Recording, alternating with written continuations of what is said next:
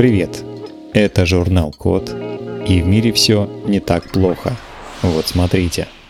Создали ткань, которая меняет форму при нагревании. Сейчас в умном текстиле используются жесткие и прочные соединители.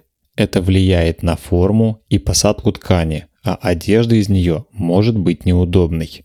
При этом давно существуют мягкие материалы из жидкокристаллических эластомеров, которые могут реагировать на тепло, свет и другие раздражители.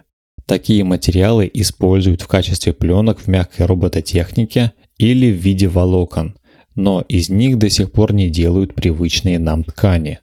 Исследователи из Финляндии и Великобритании придумали, как использовать жидкокристаллические эластомеры в качестве пряжи, чтобы делать новые тканные материалы традиционными способами.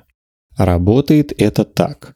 Ткань жидкокристаллическими эластомерами сокращается при нагревании и восстанавливает форму, когда температура снижается.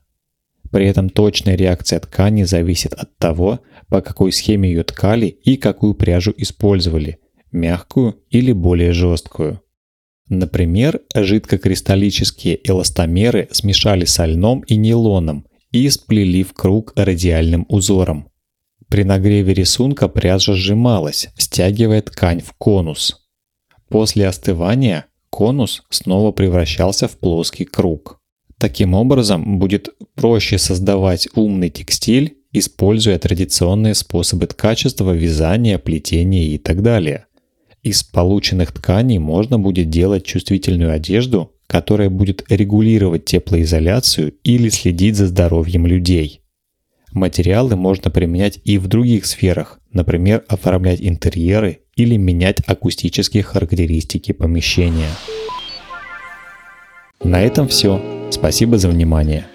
Заходите на сайт thecode.media и подписывайтесь на нас в социальных сетях. С вами был Михаил Полянин.